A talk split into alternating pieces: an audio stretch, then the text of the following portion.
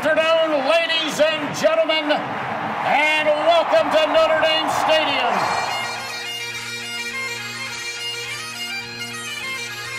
Zbikowski trying to get to the outside. He has blockers in front.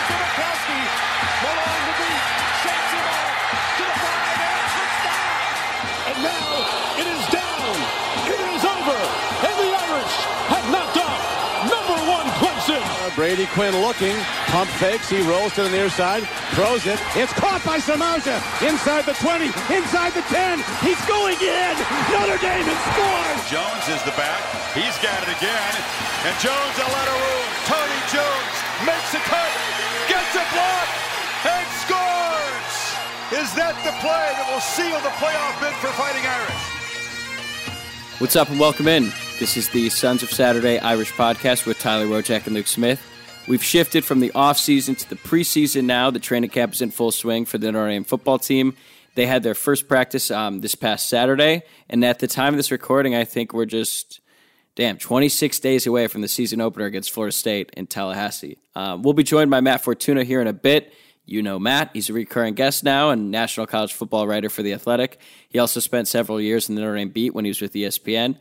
Matt's been all over the conference realignment thing since the news broke about Oklahoma and Texas. So it was great to have him on and share some insights on how it's going to impact the current and future state of college football. Plus, we dive into Notre Dame's position and the whole deal and a lot of training camp talk with him as well.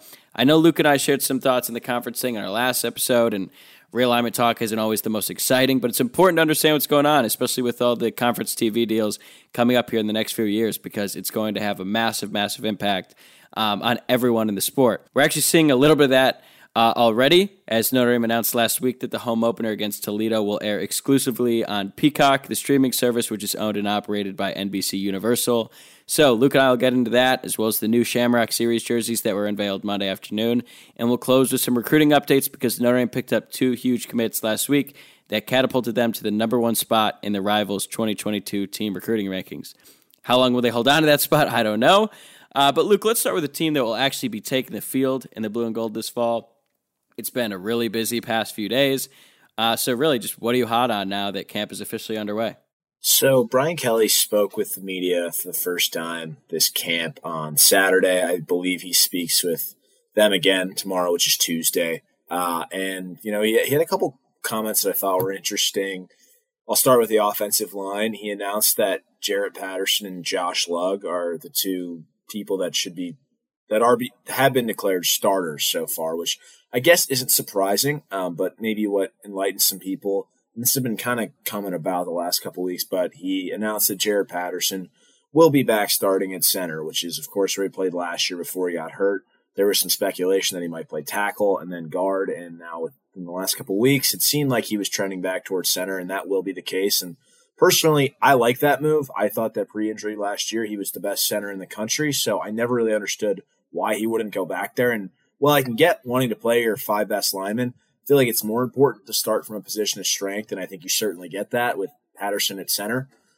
I also do expect Cain Madden to start, and as the media gets more access to practice, I think that'll become apparent.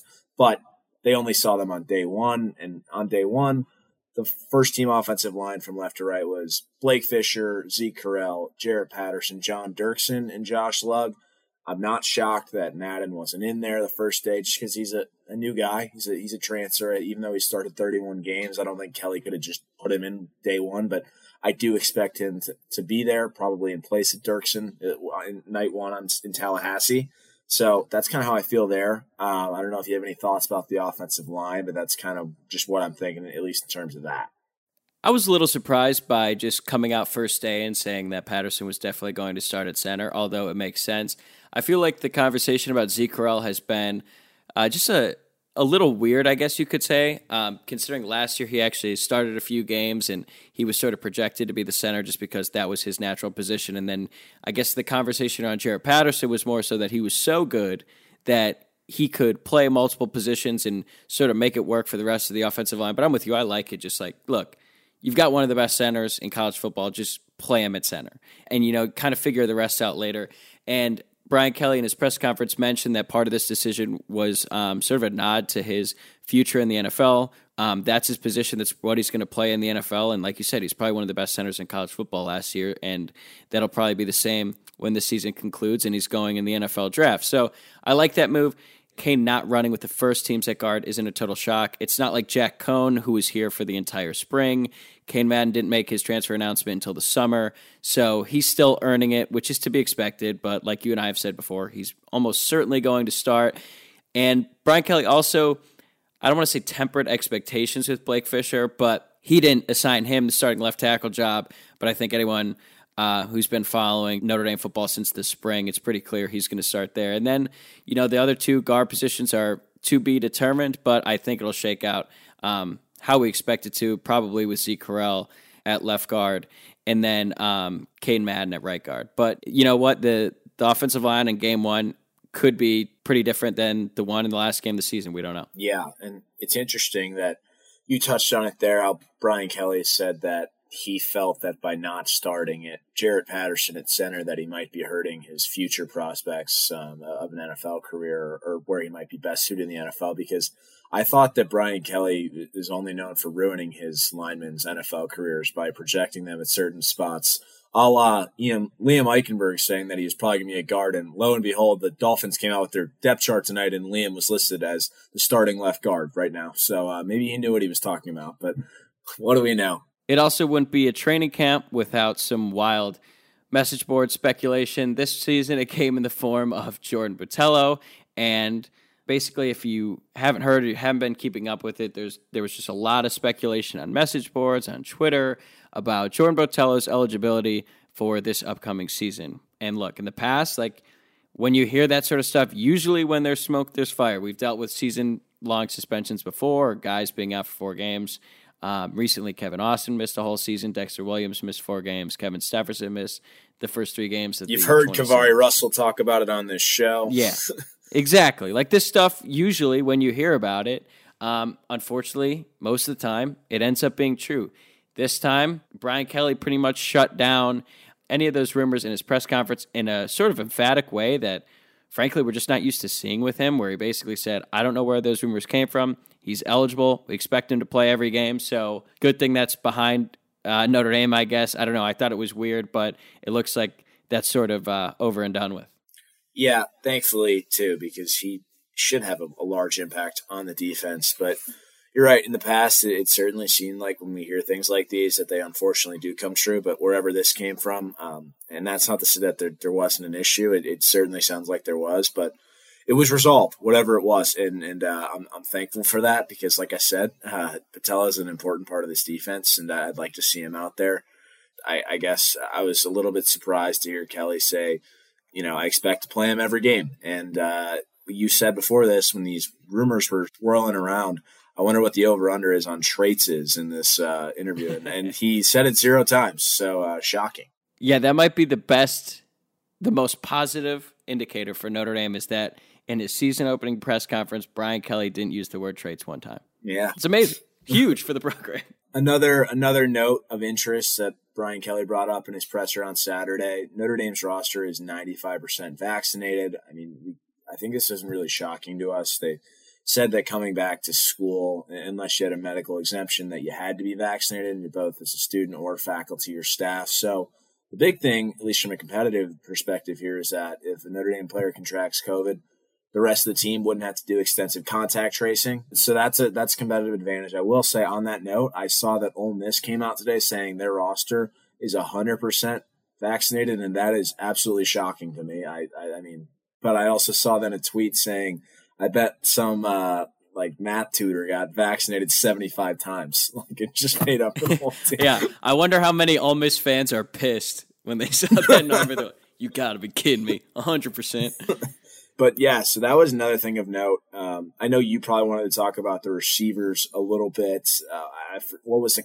the, phrase that Kelly used there? He called it a transformational. Yeah, a transformative summer for uh, I think specifically Braden Lenzy, Joe Wilkins, and uh, the third guy being Lawrence Keys. So that's good to see. I mean, I'm still waiting to see what they can do in practice and then the games. I mean, it, it's great to hear that it sounds like they put in the work, but now it's about execution. Um, and I did think, now that I say that, there was a clip put out by Notre Dame today of Braden Lenzy mossing Clarence Lewis CPA in practice. Uh, that was a cool clip, but there's no way those defensive backs can win in one-on-one highlights. They just get abused Yeah. for, because they're not going to show them throwing a pick.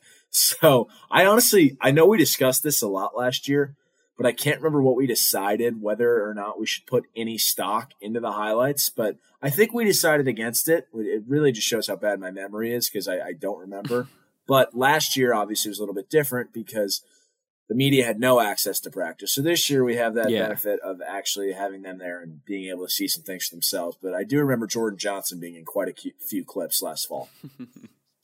Uh, yeah, and the spring as well, because that's when it was really coming out. When Notre Dame, you know, there's a lot of interest in the spring. Jack Coan, new guys, new faces all around, and then the only access to spring practice that anyone could get was clips put out by the Notre Dame team. We were trying to figure out if the coaching staff, like, who has the final say on this Yes. stuff. I think in this case, I'm just picturing Clarence Lewis post practice, you know, showers, gets on his phone, pulls up Instagram or whatever, and the first clip he sees is like his worst play from practice, posted by the official Notre Dame account. Lenzy catches the ball and then screams, "Get the fuck out of here!" Like if I'm Lewis, I'm pissed. I'm looking at the you know social media director on the team, like, "Hey man or woman, what the hell?" like, but I get it. It's sort of a necessary evil and it's part of the deal. So on one hand, it's encouraging that he says it's a transformative summer for those guys, and then I guess you know to play devil's advocate a little bit, you sort of begs the question, well, Why did it take that long? yeah, why were they not putting in that kind of effort? And I mean, I don't know how the entire process works, so I'm not going to make any assumptions. But what isn't Lenzy's whole thing is that he's like super fast, unbelievable athlete. No one could touch him in the open field, so you think that he would typically dominate um, conditioning drills. But again, not going to make any assumptions. It, let's just look at it from the positive side here. Brian Kelly called out all three of them by name. We get into this with Fortuna as well. So called them out, and it's better that they're you know living up to those expectations that Brian Kelly put on them in the spring. Definitely happy about that. As for the person throwing him the ball, Jack Coan hasn't officially been named the starter, but Brian Kelly also said in that press conference that he expects to name QB1 after the first full scrimmage, which I believe is this upcoming weekend. So by next Monday, we presume that Jack Coan will be the starting quarterback for Notre Dame, barring anything catastrophic in the next week. Yeah, and I fully expect that. And on that note, uh, you know, Brian Kelly said that Notre Dame was uh, going to announce captains today, Monday. As we sit here about ten forty-five South Bend time, I, I guess that's not going to happen. Um, and my first gut reaction to that was perhaps because that's pending faculty board approval. My first thought about that was, well, maybe we have a Ronnie Stanley situation here where someone didn't pay their parking tickets. And so we still need to fix the parking problem in Notre Dame. And we're open to ideas if anybody has them. How many outstanding parking tickets did you have when you graduated? How many did I have? Like, oof, like I think 17. Um, 17 is a big number. but then, well, I had at least five. Well, I went in there and I also had like a, an injury slash illness the last semester of senior year.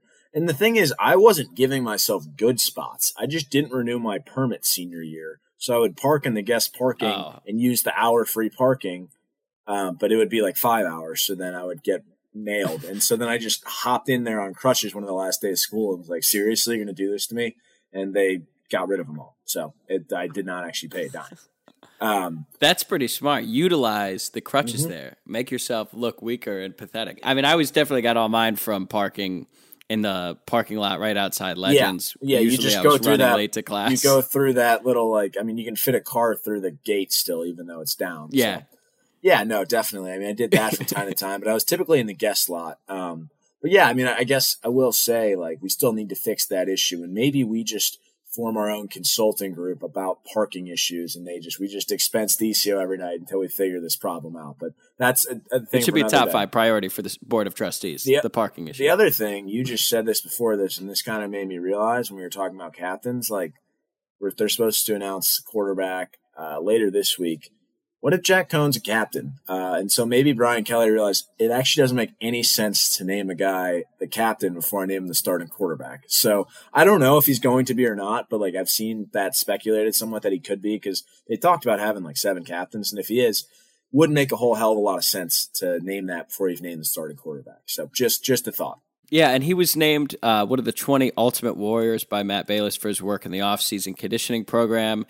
He's been in South Bend for a little while now. He started the spring semester there, so yeah, that's funny you say that because I saw he was all academic ACC in the spring, and he will never play an ACC game. That's hilarious, actually. But yeah, who knows? Um, maybe by the time this is released, maybe it'll be announced or something. But expect to hear that in the coming days, as well as the official announcement that Jack Coan will be starting week one for Notre Dame. And then in week two, Notre Dame's home opener, um, we expect to see him as the starting quarterback again. But there was the big news released last week that that game against Toledo will um, stream exclusively on Peacock. You need to have a paid subscription. I don't even think you could get away with a free trial for that one. Right. So, not surprisingly, a ton of people freaked out about it. I mean, there was a big reaction. I get it. What was your, you know, initial instinct to that whole thing? Yeah, I also catch myself doing this all the time, complaining about NBC, whether it's this or like they're announcing a new broadcasting tandem. But then I catch myself, I'm like, wait, why do I care? I'm at every game. But I understand how for people who don't have that benefit of living Yeah. an hour and a half outside of South Bend, this could be very annoying and potentially a sign of things to come. So I- I'm curious to see what happens when the NBC deal is up, honestly, and even in the few years before that, because obviously it seems like subscription based offerings are the way of the future, whether it's streaming, written coverage like The Athletic, uh, my guys at Sage Spot over there, and even contact lenses these days. Like, shout out Hubble and Waldo, which I recently learned you can get contact lenses on a subscription basis. There's no denying that this is the way things are going. So we'll see. Uh, I personally think that cable has too big of a pull to fully commit to Notre Dame television coverage of games that's solely subscription based, but it could happen. And that's something that people have speculated on the past week. So we got into this with Fortuna a little bit, but maybe CBS gets involved now as well because they don't have a college football commitment when the SEC jumps to ESPN. So another thing, and, and this is just kind of a random thought I had as I was thinking about this, but we saw a lot of remote broadcasts the last 18 months because of the pandemic. And while I know a lot of people and shows are dying to get back on the road, I, I wonder if that has an impact at all moving forward. We saw Lee Corso do an entire season of college game day from this pool in Florida. And don't you think some people might think, you know what, I can still do my job on Saturday, but be afforded the opportunity to spend more time with my family? I mean, Kirk Herbstreit's got to be sick of doing multiple flights almost every weekend by this point, right? Wouldn't it be nice if you just have one to cover whatever game he's doing and do the show from there? So I don't know. That's just kind of what I was thinking, but um, a lot of uncertainty around college football, and it's kind of all tied to the media deals and, and conference realignment surrounding that. Honestly, one of the first things I thought of when I heard about this was I am so glad I am not the person or persons who has to field those telephone calls from pissed off Notre Dame fans and alumni. Because uh, oh my god, I can't even imagine. Just imagine like an older alum in their 60s or 70s who can barely handle a television remote as it is, and now they have to pay for a subscription service and potentially download Peacock to the TV. Maybe the biggest losers in this entire deal are the receptionists covering the phones and also the grandkids of said alumni who then have to explain to them how to download Peacock, how to set up this subscription and get this game going on Saturday because it's it's just going to be a lot. I thought the timing was kind of poor on Notre Dame's uh, end because we are getting so close to that game. And, you know, this is something that's been a free product for 30 years. And now all of a sudden people have to pay for it. I think there's a lot of high expectations on NBC side and Peacock side as well. We're like, okay, I'm paying for this. What more do I get out of this? There has to be some plan because if it's the same old shit, then of course people are going to be pissed Right. because then What's they're like, okay, isn't this a whole national brand? I'm sure that Peacock, maybe some of these things are in development. They can't announce it right away because then they're sort of tied to that. But that's something that I'm going to be interested in seeing. Obviously, I won't be seeing it live, but I will want to tune into this broadcast and see, you know, is NBC bringing out some bells and whistles uh, that enhance the broadcast? Maybe. I know they tried that new TV angle. I, was it last season or maybe it was Yeah, the it season sucked. prior where It it's like sucked. the overhead sky cam? It was it was terrible. There was this big conversation about it going into the season.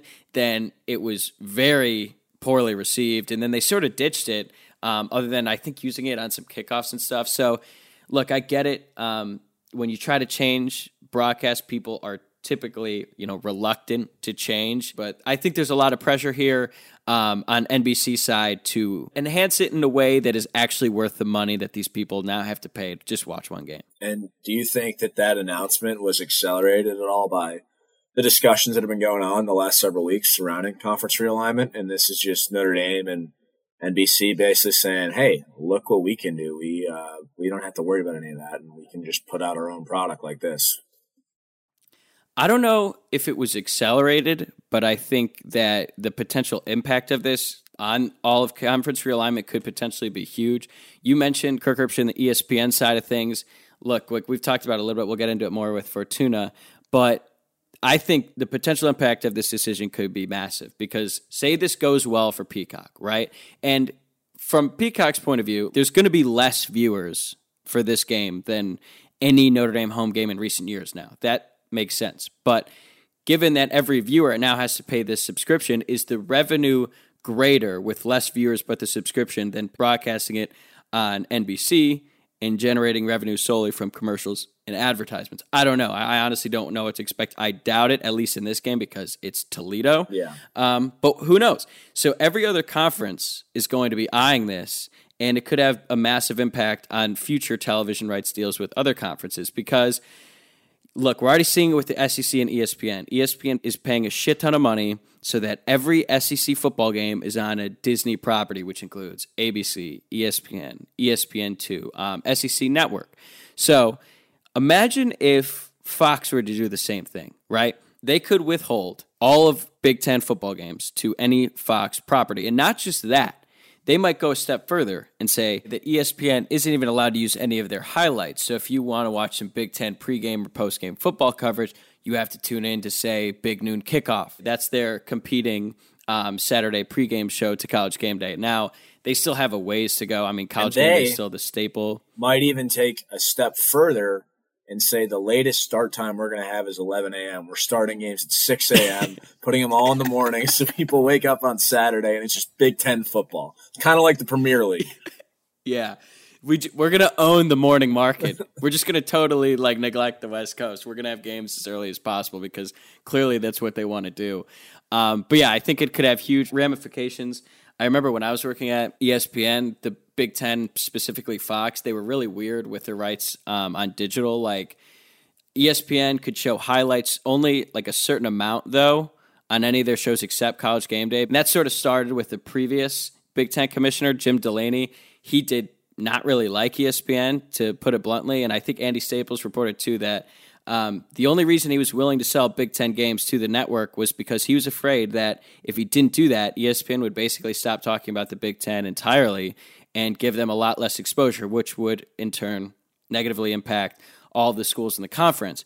But if down the road shoulder programming doesn't really matter and everyone is just all about exclusivity because they see that it works well here and in other instances, like with SEC and ESPN, we could be looking at a situation where if you want to watch a Big Ten game, you're going to have to subscribe to whatever streaming service they do. With SEC, it'd probably be ESPN Plus. And then where does that leave the ACC and the Pac 12? I don't know. Again, this is just one game, Notre Dame against Toledo, but I think all the important eyes in college football are going to be seeing how this plays out. Yeah, absolutely. And I mean, maybe if that ends up happening, then who wants to subscribe to Fox to watch the Big Ten? I mean, it's all a bunch of just shitty football. But um, yeah, I, I don't. Pac-12. yeah, I mean, maybe, but no, it's it's interesting. It's certainly, like I said, it seems to be the way everything's going. So we'll see. But I do also recognize that there's a long ways to go for that to actually come to fruition, and I'm thankful for that. Because, like I said, I still think cable is king. Um, I think there's just too too big of a pull, but we'll see. Yeah, I also just personally I hate watching games on a streaming service because it's always like a little bit delayed. Like you can't Yeah. look at your phone. That was a point because if people are watching it uh, on cable, it sucks. Exactly. Well, that was the point that somebody somebody was complaining about Peacock, and uh, they were like, I was like, well, why don't you just go to the game? Because it was it was one of our friends in Chicago. He goes, well, I can't. I'm moving that day. Okay, that's fair. And now it's really annoying because I know you're going to be texting while you're at the game, like three seconds from like, well, it's Toledo, man. If I if I'm texting a lot during Toledo, then we have other issues.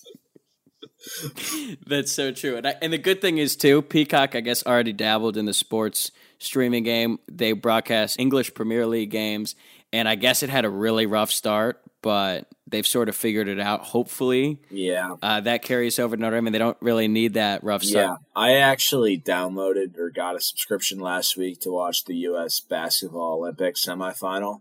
Um, but I've already since canceled my subscription. But it was fine. I mean, I, I, mean, what am I? I don't watch soccer, so don't really need it for anything else. But it was fine. Um, but yeah, we'll we'll see. All right, now to uh, expand a little bit on the conference realignment, the potential shifts in college football, let's bring on Matt Fortuna. All right, we're excited to welcome back Matt Fortuna to the show. Matt is a national college football writer for The Athletic and co host of the Shamrock podcast. Matt, with the start of training camp, there's certainly plenty of things we want to get to about this year's Notre Dame football team, but I want to start with some discussion around conference realignment because you and your team of writers at The Athletic have been all over this story since the news broke regarding Texas and Oklahoma's move to the SEC. And you specifically had a great article about Notre Dame's place in the whole thing, so for our listeners, definitely check that out if you haven't already. But Matt, I'd love to know, just as a fan of college football, how do you feel about conference realignment and its impact on the on the future of the sport? Well, Tyler, Luke, thanks for having me. I had a blast coming on with you guys around this time last year, and happy I didn't screw up too badly to to get a second invite. So, um, how do I feel about it? You know, I'm a little bit removed from it just because I'm not like a student or an employee at one of these schools that has seen tradition just picked apart piece by piece, seeing every non-football sport being completely disregarded. I mean, uh, you tell me if we heard one basketball coach comment on any of this in the last couple of weeks, like Bill Self tweeted two weeks ago that he had COVID and no one even batted an eye. We're talking about like a national champion Hall of Fame coach. And it's like, whatever, basketball does not even exist right now. It's all football. That being said, you know, I'm, I'm a, I don't know, would you call it cynic, cynical enough? Just being a Jada Media member, like I understand how this works and I understand why this is moving the way it's moving. The question is, you know, what's the ultimate end game here? Is it uh, a dollar figure that will make everyone whole and happy? Is it a complete break off from the NCAA, which I think is slowly but surely moving toward that direction, um, especially with Mark Emmert's comments a couple weeks ago after he got his contract extension, of course, saying, "Hey, let's you know maybe the NCAA shouldn't be shouldn't have its hands involved in this, this, and this. We need to be a little more hands off." Uh, Greg Sankey, who's been the mastermind behind it all, uh, the SEC commissioner, uh, has not exactly hid his displeasure with the SEC publicly over the last year. So I think there there could be some legs to that movement as well. But you know, I'm curious, as I'm sure you guys are, what is next? I mean, every conference, rightly or wrongly, is kind of on edge right now, wondering, you know, if we don't move at all, are we going to be left behind? Um, that is a great subplot to all this. I mean, Bob Bowlesby, the second longest Power Five, uh, second longest tenured Power Five commissioner, uh, the Big Twelve was working on this playoff subgroup with Jack Swarbrick, uh, Craig Thompson of the Mountain West Conference, and Greg Sankey of the SEC. And these guys were in, well, if not close corners, because they were in Zoom most of the time, but they, they were working very, very closely, a group of four over the last 30 months to basically reinvent the way the sport determined its national champion. And all the while, Greg Sankey is just twisting the knife behind Bob Bowlesby's back, taking his two biggest breadwinners uh, right out from under him and basically decimating the Big 12 as we know it. So there's certainly some savviness there. There's certainly a, a Machiavellian element to all of this.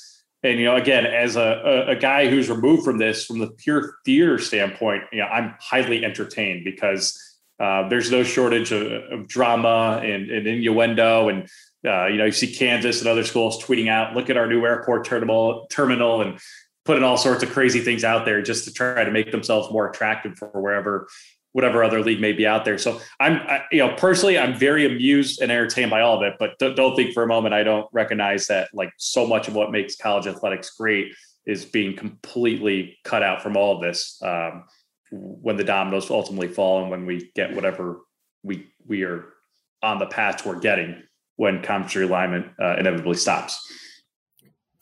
Yeah, that's that's funny you say that because I remember. Well, first of all, it feels like years ago that that announcement about the expanded college football field came out. In reality, it's only a few weeks ago.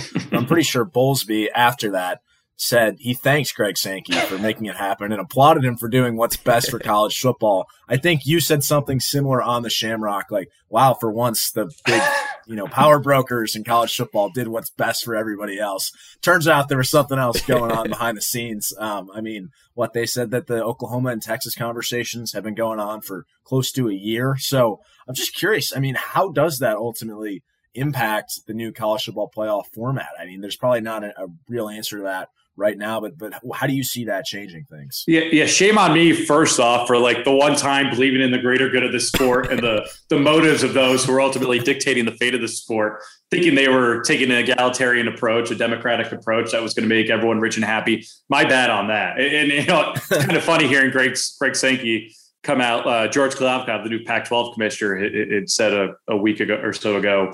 You know, maybe we need to re-examine um, the college football playoff expansion now because of this. And Greg Sankey came out and was like, Pac 12, you guys were the ones that wanted expansion. The SEC was fine at four. Don't come at me saying we need to, we need to, you know, contract now or not expand because of how big the SEC is going to get. The SEC is going to be fine no matter what. And look, that's the truth. They're getting one, if not two teams in uh, most years in, in a 14 field. And I think, you know, however, whatever the size of the field is in the future, the SEC will continue to dominate that. How does it affect the the future of the 12 team playoff. You know, making calls around um, the industry, being around ACC media days with some power brokers there when this broke um, in late July.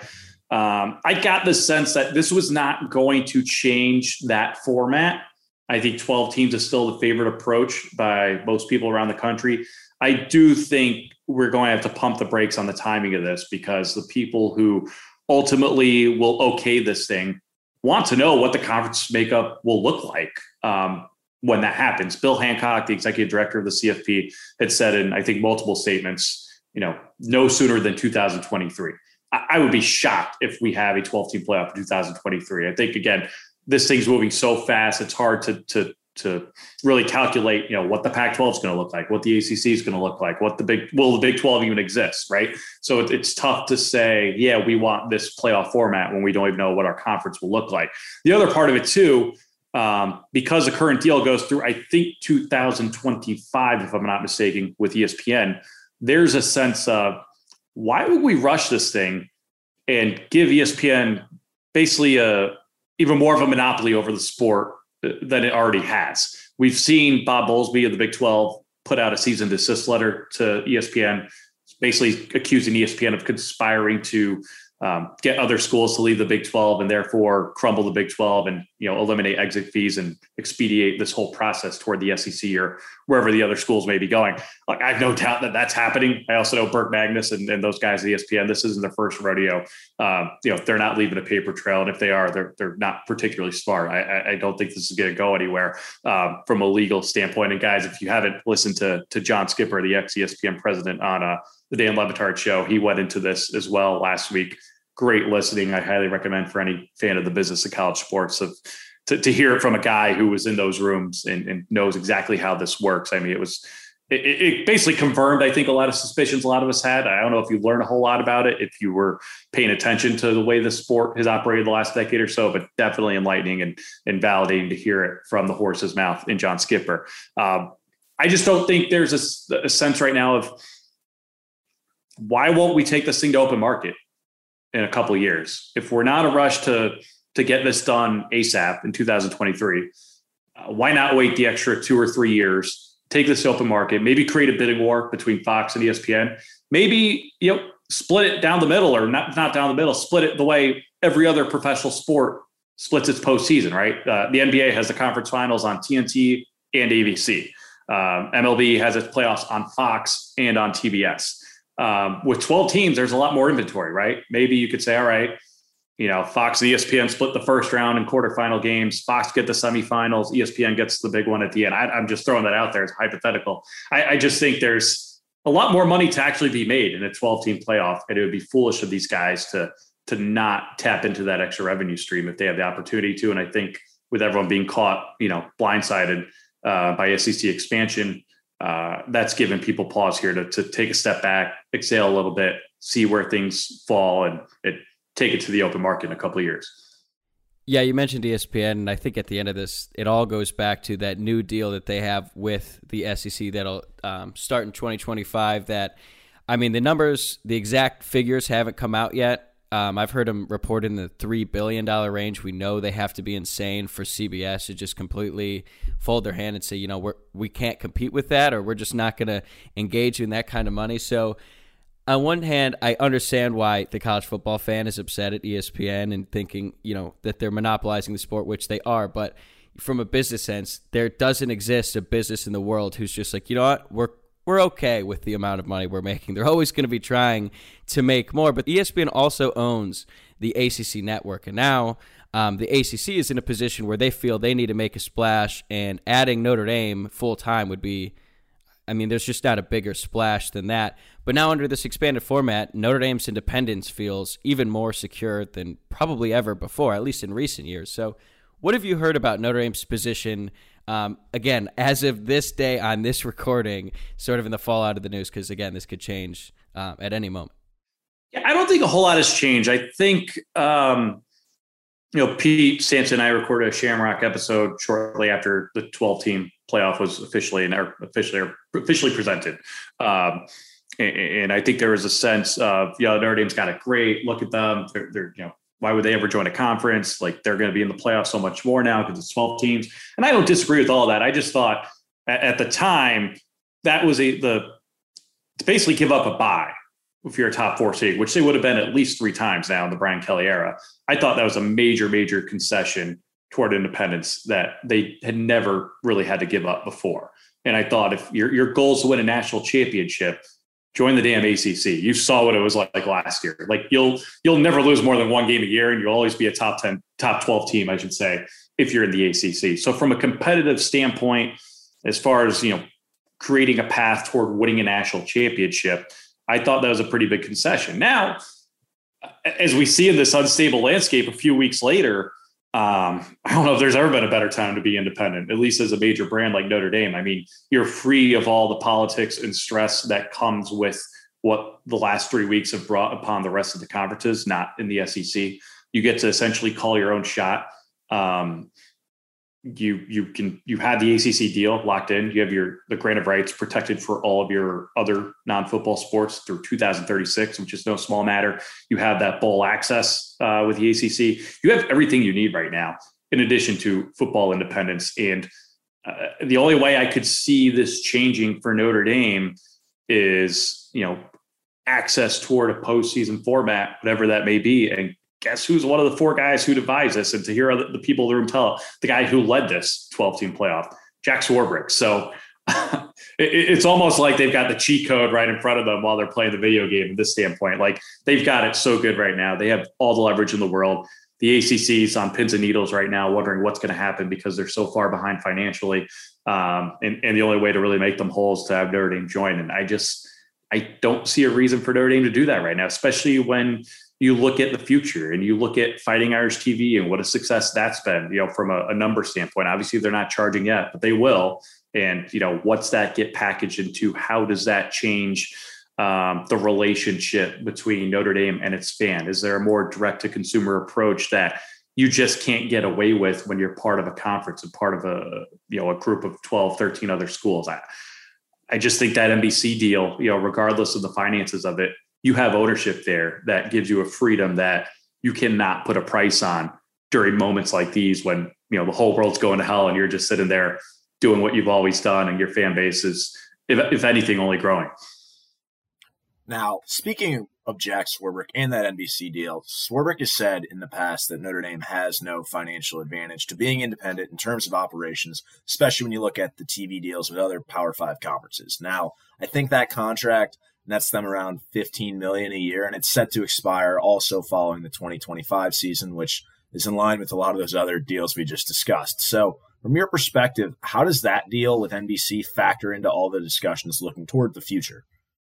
I think whether it's nbc or, or, or anyone else and i, I have a hard time figuring out who else that anyone else could be just because espn is going to have inventory concerns. Fox has their deals with with the other three conferences. Um, I just think having that element where you could go on to Fighting Irish TV right now and dial up any Notre Dame home football game of the last 30 years. Like Clemson's doing something similar in the process of doing something similar right now with their own standalone app um, and streaming service, but they're not going to have the inventory aside from not having the fan base that Notre Dame has, they're not going to have the inventory where they could just drop in any game they want or, or any you know in-house programming they want the way Notre Dame can because of how much of their own content that they own. And you know, I'm sure you guys have been on it. There's a very Netflix-like approach to it, right? Like, let's say you're watching last year's Clemson game. There's going to be like next up, just like Netflix when you watch, uh, you know, uh, uh, when you're binging a show. So, um, I, I just think yes, there is. You know, I, I would recommend to repeat Sampson's story from I think two years ago when he talked to Jack Swarbrick and Jimmy Dunne and a lot of other big stakeholders at Notre Dame about why independence is so important. Yeah, they do sacrifice uh, financially in the short term by not joining a conference no question about that. Uh, the donors and the big alums of the world and the people who make Notre Dame Notre Dame, uh, for lack of a better term, who, who, come from all over, not just this country, but the world and live and grow up and, and mature with people from all over the, the, the world. And uh, what makes it such a national and really international university. Uh, you know, they're committed to basically bridging whatever gap there may be financially in terms of donations, you name it, uh, to, to make independence worthwhile for them. And um, while the world is smaller, and, and I don't think too much of that aspect would be lost if they joined the ACC full time, especially since they're in Indiana. Um, I just think having control during a time where everything seems to be out of your control is is it's unique. I mean, I don't know. I wonder if Texas has explored that option because I can't think of too many other brands that might have even the capability to do that. Um, but again, if you're Notre Dame, you don't need to worry about infrastructure and distribution with all of your other sports because that's already being taken care for care of for you right now with the ACC network and ESPN. All you got to worry about is where do we put our six home football games a year, and as long as you can do that, um, it, it's just a really liberating feeling for Notre Dame one last question on that. Is it crazy to think CBS could eventually become a factor since they really don't have a hand in the game anymore, at least in college football, or they won't by that point? Yeah, I mean, it's funny you say that because right when I was talking about that, I'm thinking, I, am like, I got all that networks. I'm like, wait, no, CBS is not going to have um, the SC anymore.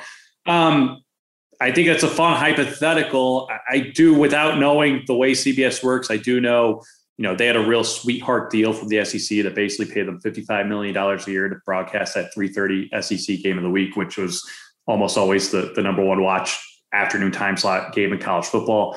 Um, when ESPN is going to take that over, I think in 2023 for $300 million, CBS basically said, we're not paying anything more. Like we got what we wanted out of it. We're done. We're out of this game.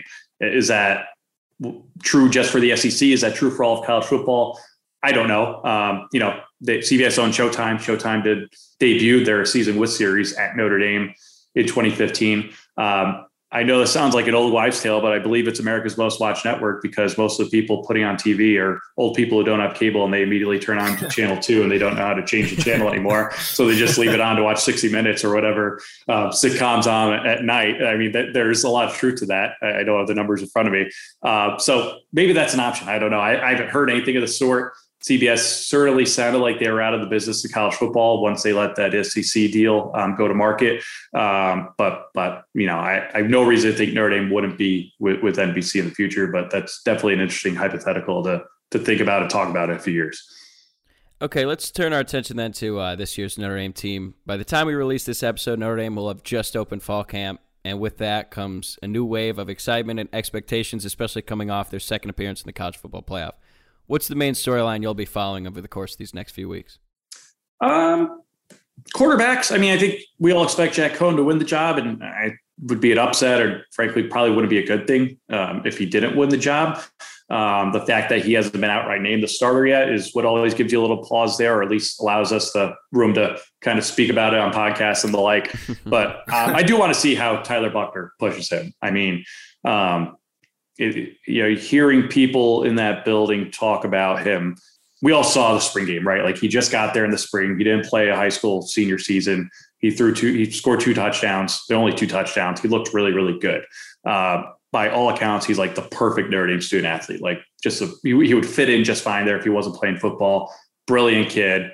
Uh, there's no place in the world that really, you know, he'd fit better at than where he is right now and you hear the people there talk and say like if we ever do get over that hump like if we ever uh, you know are more than just a, an annual playoff contender and actually are a national championship contender, it's going to be because this guy is, is that good and develops that much. So, um, is it realistic to think he's going to come in there um, with all that inexperience and win the job in week one or really at any point in the season over a guy who's in his fifth year and has started a Rose Bowl in 17 games for Wisconsin?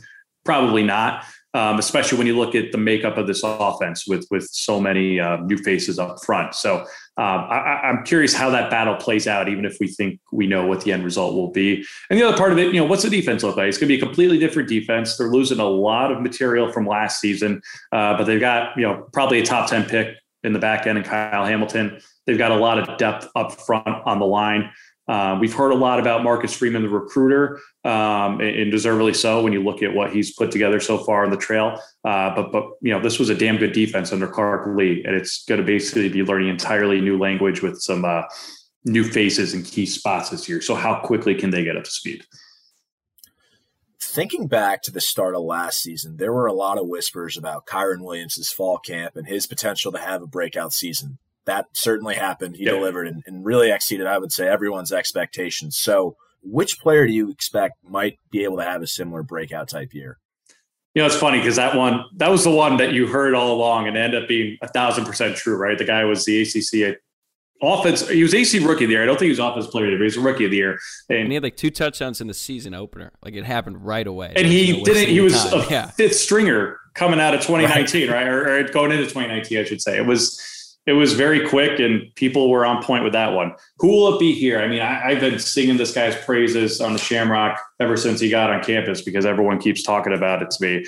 Uh, Blake Fisher, I mean, you hear the way he looks and, you know, look, he's not going to be scoring touchdowns, but, you know, he, I think there's a better chance than not right now um, in the first week of August as I talk to you guys saying he's going to be their opening day starter at left tackle, which is pretty absurd to think about for a true freshman um, at a place as steeped in offensive line tradition as Notre Dame. I mean, he's by all accounts the real deal. And I think, you know, if you feel that strongly about a true freshman that he could start a left tackle, and you've also added uh, an all conference uh, guard and Cain Madden, who will probably start at right guard, I think all of a sudden some of those question marks about the offensive line start to go away. Now they're I don't see a a path possible for them to be as good as they were last year because they were so senior laden and they had three guys taken in the first three rounds, and you just don't make up for that inexperience overnight.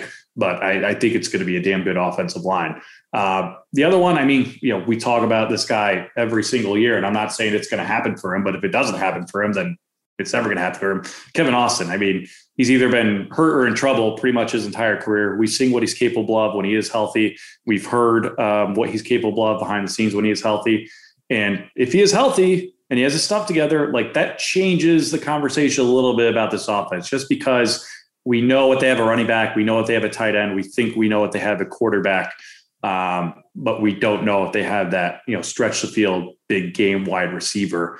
And if you can put that element into that offense, that gives Tommy Rees some creative space to, to, to, to work to work more with and to maybe take this offense to a place it wasn't quite able to go last year. But I still think you know, bread and butter identity wise is still going to be a meaty ground and pound, beat the crap out of you in the trenches kind of offense, which is one reason why I can't wait to see that that Wisconsin game. Among all the other storylines going into that one, I think you've got two very like-minded teams taking the field together September 26th.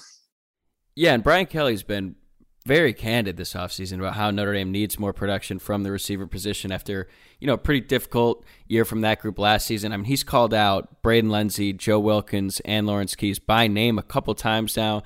Um, I think him and, and Tommy Rees, too, when he was on the Shamrock, tried to temper expectations a little bit with Kevin Austin just because of everything he's had to deal with. You know, recently the foot injury that sidelined him all of last season. So looking at the group as a whole, especially now that they've got new guys coming in and Deion Colzie and Lorenzo Styles, who's been there for a little bit now, how much of the season's success on the offensive side of the ball is sort of predicated on that group's production as a whole? You know, it's interesting you put it that way. I think you look at this year's schedule and you look at the losses on this roster from last year. And I still think, you know, an optimistic Notre Dame fan can talk him or herself into them winning every single game. I mean, I think when you look at we can do that. The, I can, yeah, I mean, I think I could do it. I mean, if you get through that Wisconsin game, I mean, look, Carolina's going to be better. USC will be better. Cincinnati's you know going to be a tough game. but I, I, I, you know, I think if you're the tougher team inside, which Notre Dame is, nine out of ten games, if not more, that it plays, you're going to win as long as you don't screw up. It's when you get to that next level against the Ohio States and Alabamas of the right. world where those guys on the outside, they're they're just too quick. There are too many of them. You can't keep up, and you can't go punch for punch with them. So as far as you know, where can Notre Dame go if they get more out of their receivers um, than, than we think they can? I wouldn't say national championship, but I think we at least you know it, I think it's been almost a foregone conclusion in a lot of people's minds, especially after seeing a three-year starter go back, go to the NFL, uh, three-year starter quarterback Ian Book. I think there's almost a, a, bracing of all right 2022 is where we're going to be really good. This is going to be kind of a bridge year. This is going to be a, a, a rebuilding reloading whatever type of year you want to frame it as. If those receivers are, are really good then I, I, don't see why you wouldn't be talking playoff. I mean you probably got to go undefeated with the schedule to be in the playoff but i mean I, if notre dame plays above its expectations i certainly think that's possible and now on the other side of the ball, you mentioned it earlier, all the talk throughout the offseason surrounding new defensive coordinator Marcus Freeman has been his ability to recruit, but his primary responsibility is to coach the players that he already has. And you mentioned it's a new scheme, different players from last year, but from a schematic point, how different do you expect this defense to look, uh, at least compared to the defenses we've seen um, in the recent years under Clark Lea? I think it'll be look a lot different. Um, will it be better? Probably not immediately. I mean, I think for all the Marcus Freeman hype, and I get it. I think we're forgetting like the last the guy who's replaced just became an SEC head coach before the age of 40. He was really freaking good at his job. He made the playoff two out of three years. Um, and I'm not sure he had, I mean, with all due respect to the talent on that roster, he wasn't working with Clemson or Ohio State's personnel um, either. Like he was really, really good and he was underrated recruiter as well. But I do think schematically, this is going to be a completely different defense. I think they're going to, um, turn the front seven loose a lot more, take a lot more risks, try to get after the quarterback a lot more, whether they're able to or not. Um, and, you know, really, they're going to have to rely on a secondary that, you know, I think there are some legitimate questions about. Now, I've talked to people there who have said, look, our secondary wasn't world beaters last year either. So uh, we're not expecting it to be terribly worse. Uh, you still got Kyle Hamilton back there who is, you know, he's he's Jaylon Smith in the secondary, right? Like he's an eraser. He he can make good things happen out of bad things very, very quickly. And those players just don't come out of nowhere. I mean, th- those are generational type players uh, that, that you have to appreciate when you have. So um, I think schematically it's going to look a lot different. I don't know how much better or worse they'll be this year. I mean, I'm, I'm genuinely curious to see because I think that's a deeper defensive line than it's been in recent years. I think there's some not question marks, but you know, uh, those linebackers are a little bit of a mystery to me. I think we've seen them all play a little bit, but you know, there's no Jeremiah Owusu-Koramoah among that group. And then again, the secondary, you have Kyle Hamilton, you have Clarence Lewis, who who surprised everyone with how well he played last year. Uh, but but it's a bit of a question mark at those two other spots, and we'll see how that that plays out. Yeah, it's funny you bring that up because I honestly would argue that maybe that that secondary is the most interesting position group on the team because it is so inexperienced as a whole, but maybe has the best defensive back in all of college football too. So, judging that, you know, what do you expect to see from that group heading into the season? I know there's a lot of uncertainty, but I'm curious what your expectations are there.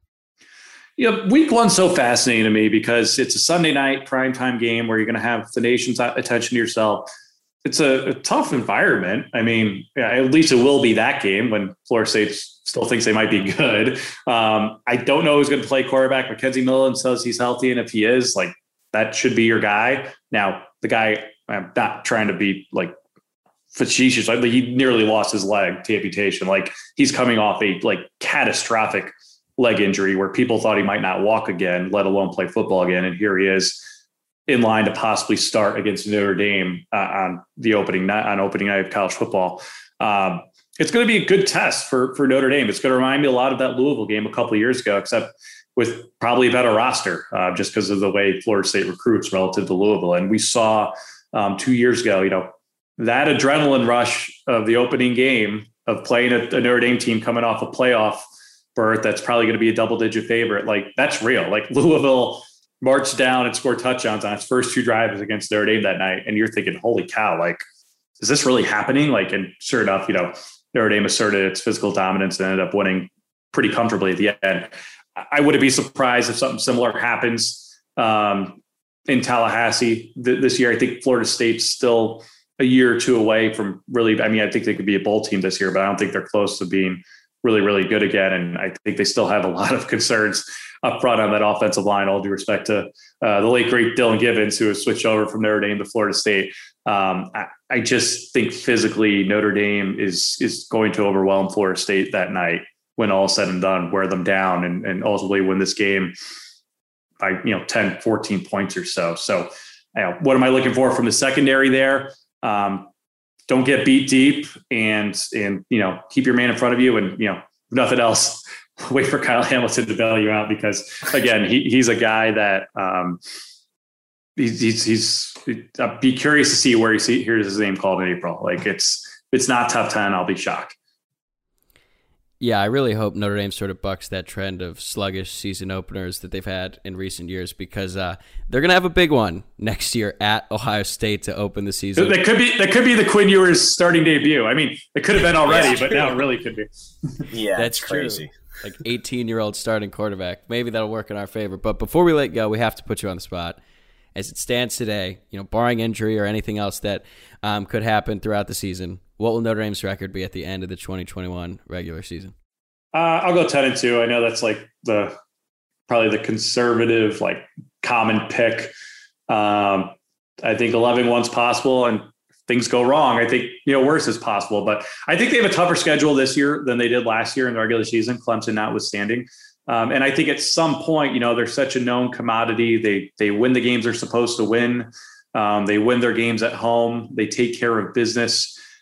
At, some point, like that comes to an end. I, I don't know how it's going to come to end, but I venture to guess that when you say goodbye to a fourth round pick at quarterback, who was a two year captain and a three year starter, and really some ways four year starter. Um, I just think that something's missing when Ian Book and that line is gone. That is going to be hard to, to quantify or replicate until you see it, whether it's against Wisconsin or whether it's against North Carolina or some other good to great team later in the year. Um, I just think eventually they're going to get got at some point, and, and this seems like the prime year for that to happen when you look at the makeup of this roster and the makeup of the schedule.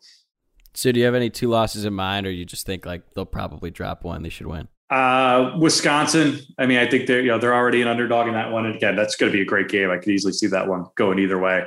Um, I'll say Wisconsin. I mean, look, Jack Coan transferred for a reason, right? He wasn't going to beat out Graham Burke. so you have to give the quarterback edge to Wisconsin in that game, even if the guy's only played five or six games his career so far. Um, so I'll go Wisconsin.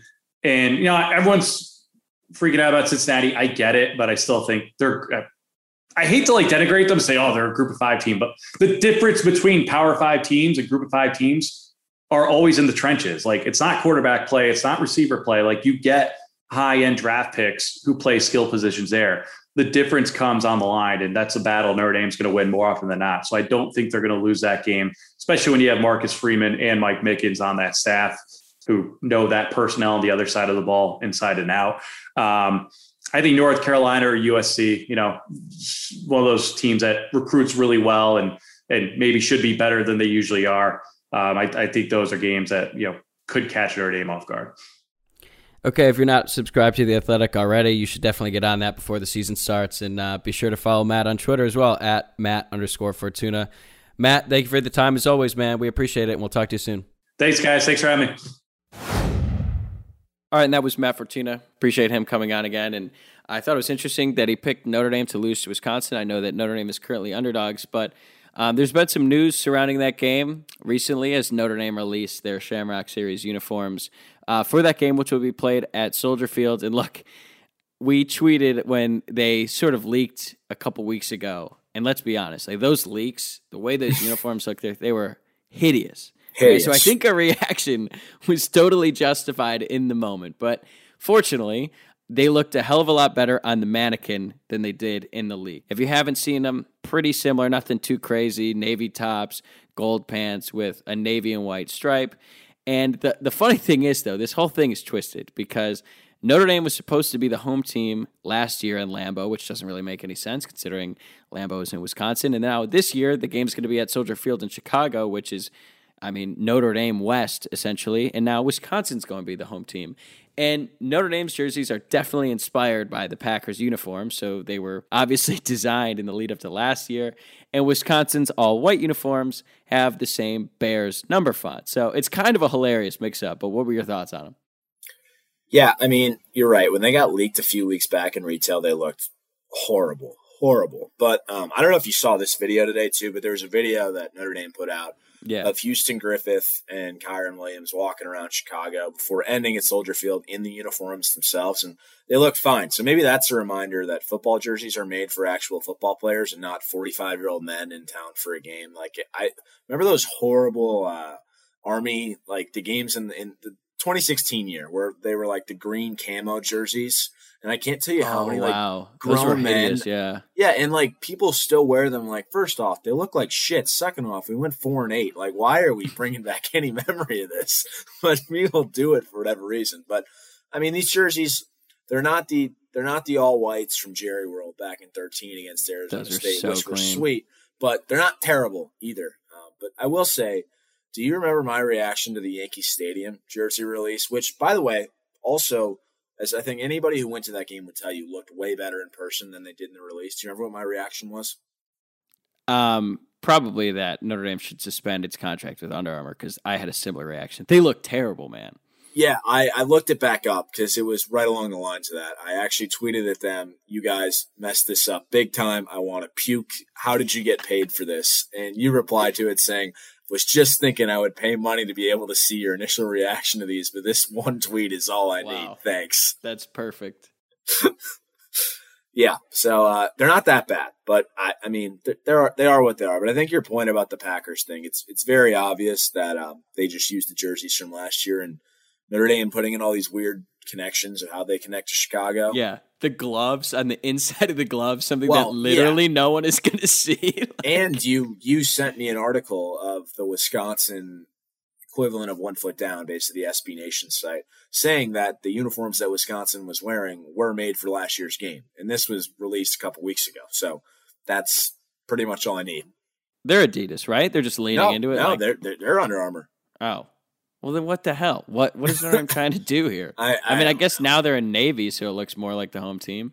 Yeah, I, I I don't know. I mean, sometimes you just can't admit, yeah, we're too lazy to do this, but whatever. We need to get out of that deal immediately. Now let's talk recruiting, uh, which had some very exciting news this past week. Notre Dame picked up two huge commitments last week, both at the wide receiver position, which has been a much maligned position, both um, I guess from a production standpoint as well as its recruiting standpoint, and the guy heading that. So last Wednesday, four-star Tobias Merriweather out of Washington State picked Notre Dame. Rivals has him as uh, the 155th ranked player nationally and 21st out of the receivers. And then just a few days later, on Sunday, C.J. Williams out of Mater Dei in California committed to Notre Dame over USC, Alabama, and Texas. Williams is a huge get for a lot of big reasons. He goes to Mater Dei, which is right outside of Los Angeles and is a prime feeder for USC. Uh, frankly, I can't think of many Mater Dei guys that Notre Dame has gotten besides friend of the program Sam Bush and then uh, Joe Schmidt. So two walk-ons. So I can't really think of any scholarship guys. And further, Rivals has him as the number 29th ranked player nationally and the third best receiver in the class. So that's pretty good. And uh, with the addition of these two guys, Notre Dame's class moved up to number one in the country yesterday. It sounds like Penn State may have reclaimed that title today, but who really gives a shit? Because I don't expect us to end up number one uh, at the end of this, just from a sure math, sheer mathematics standpoint. But it seems like this was a long time coming, both of these, and they helped fill a position of need. But what was your reaction to that news that came through the last several days? Um, it's hard to imagine many college football coaches who had a better week than Del Alexander last week, and um, he's been on the you know receiving end of a lot of criticism, and you know some of that is justified. I would say just based on the receiver's production over the course um, of the time that he's been there as a whole. Like there's been obviously bright spots in Miles Boykin, Chase Claypool, but some of the big recruits didn't turn out or haven't turned out well yet but we'll see what happens this year. I know we, we we've talked about a little bit about the guys currently on the roster. Now, uh, the return on investment might not be immediate um, with some of these guys, starting with last year with Deion Colzie, Lorenzo Styles, and then um, looking towards the future with C.J. Williams and Tobias Merriweather. But the fact of the matter is, after that Alabama game, it was clear that none of the receivers on the current Notre Dame team were nearly as good as those guys. This helps bridge the gap, especially at this position. And I would just say that look, if you if you don't want to watch some high school football tape, watch Tobias Merriweather. He's like six foot four, 185, but runs like he's probably 5'11. Then CJ Williams is unbelievable. I'm actually pretty excited that he's here um, in Los Angeles. I definitely want to go to one of their games at some point. It's a little bit of a drive, but that's a powerhouse high school football program. They play some really good competition. I think it'd be really cool to see CJ Williams in person um, before he makes it to campus. Also, I'm a loser, and sometimes I have nothing better to do on a Friday night than watch high school football. Uh, but yeah, this is huge, huge for Notre Dame, huge for the long term future uh, of the program, and I think Notre Dame is just in a really, really positive place as a whole.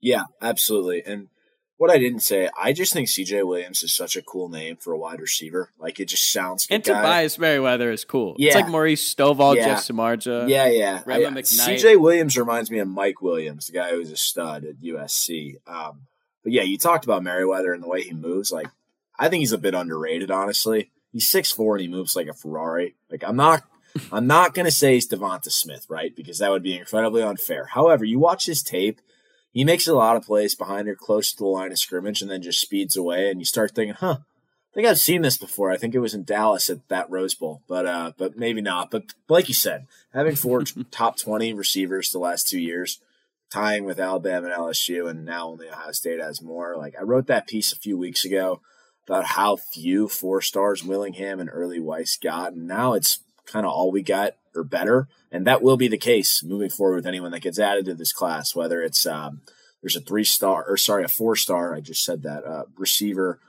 Andre Greene uh, out of Richmond. He's a top 100 recruit, I think, number 16 receiver. Clemson's the favorite there, but the Irish have stayed in the race there, and that kid's visiting for the Clemson for the Cincinnati game now. So who knows what happens there? And uh, then you know we, we I don't know. It's just uh, things are really good from a recruiting standpoint, and and it seems like they're only going to get better. So I, I don't have a lot to complain about there.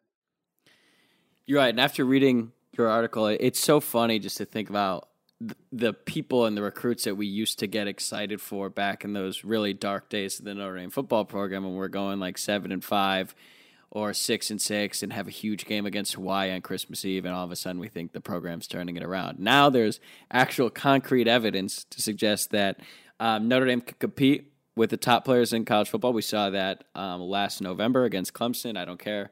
Well, I do care, but I don't really want to discuss what happened in the ACC championship. But now, with the way that the team is recruiting on both sides of the ball, it's looking like nothing but up from here. Looking at this season, who knows what's going to happen? But you just look at the future, the recent history of the program, and um, it's just a really, really good place. And I know we've said that a lot before, but like seriously, as a Notre Dame fan, you really should cherish these times of fan because it's fun, we're competitive, and like looking down the road, it just looks like it's going to keep improving, and that's just really fucking exciting as a fan. I think um, we're getting there, man. Who knows? You know, we, we all understand we're never going to be Alabama. We're never going to be Clemson. We're never going to probably be able to recruit at the level that Ohio State does. But man, like all we need is one year. and if it if it can all come together for one year, and there's definitely some pieces that make you think it could happen. Uh, maybe I'm daydreaming a little bit now, but uh, I think last week definitely helped fuel that fantasy a little bit. Yeah, I mean, it just it feels um, like there aren't a lot of chinks in the armor when you're this is the quality of recruit you're getting. Like I know Brian Kelly made a comment about getting into the top five of recruiting, and um, I don't know if that's actually going to be feasible just from a mathematics standpoint, but it's going to be a damn good class, this 2022 class. And if you're really going to bitch about it, then I don't really know what to tell you. Like I, I just don't. Um, also, that 2023 class off to a hot start. We talked about that a little yeah. bit. We also saw today we made the top five for 2023 linebacker Drayk Bowen out of Merrillville, Indiana, and apparently wants to play both baseball and football at the next level. So thank you to Link Jared for boosting up that side of things as well. So uh, there we go. But yeah, all good things. Uh, this class is special so far. They're putting together a really special class. We'll see. They can add a couple linemen. Um, you know, we'll see how that works out. Also on the defensive side of the ball, we got a, a guy in the secondary, uh, Xavier Nwankpa, and as well as Anthony Lucas on the D line that could still make their way to the Golden Dome. So we'll see. Uh, it seems like anybody they do add in this class is going to be a stud as well. So that composite ranking um, is going to be pretty high, and I think that that's you know ultimately what's super important and and hopefully should just provide the depth that we've kind of lacked in big games the last hell decade. I don't know, um, just like when we've gotten on that stage. So that's kind of how I'm viewing it, and, and I'm excited about it. All right, well, that's the show. Uh, we'll be back again soon here now as we get closer and closer to the start of the season.